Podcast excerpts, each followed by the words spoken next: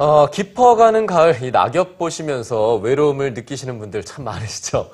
특히나 이 삭막한 도시에서 지루한 일상을 이어가고 있는 분들 좀 더 하실 겁니다. 네, 오늘은 이런 분들께 유쾌함과 따뜻한 위로를 동시에 드릴 영화들을 소개해 드립니다. 윤정원 문학캐스터입니다.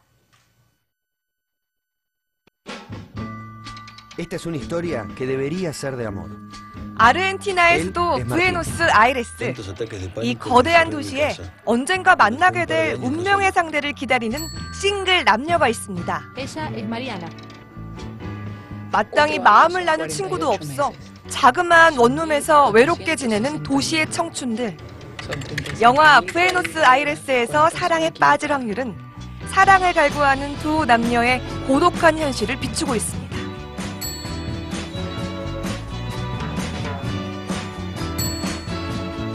두 남녀가 뭐 만나서 아웅다웅 하면서 다투다가 사랑에 빠지고 하는 그런 일반적인 로맨틱 코미디의 형식을 따르고 있지 않고요. 어, 이 작품은 어떤 비장르 영화에 가깝지만 또 한편으로는 우리나라 영화 뭐 접속이라든가 이런 작품에서 보여줬던 것처럼 어, 두 남녀가 각각 살아가는 방식을 어, 굉장히 섬세하고 소소하게 하지만 유머러스하게 그려주고 있어서요. 천편일률적인 대중영화에 지치신 분들께는 이런 작품이 또 하나의 신선한 그런 기분 전환을 선사할 것 같습니다.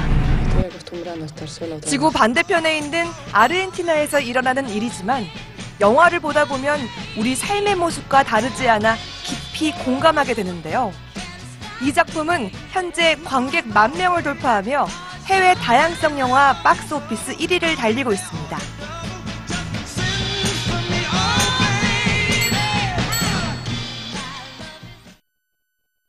이번에는 일본 로맨틱 코미디를 만나봅니다. 사랑하는 방법조차 잊어버린 당신에게 매력적인 이성이 나타난다면 어떠신가요? 영화 모태솔로 탈출기입니다. 이렇다 할 꿈도 돈도 게다가 여자친구도 없는 31살 유키오. 재미없는 그의 일상에 느닷없이 4명의 미녀가 등장합니다.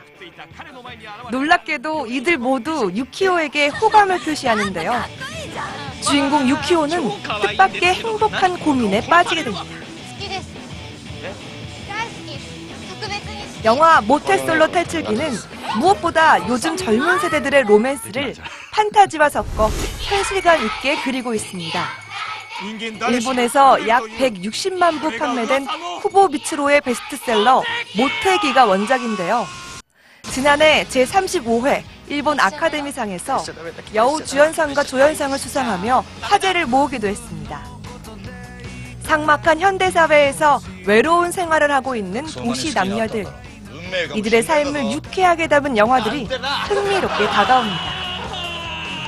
문화공감 윤정원입니다.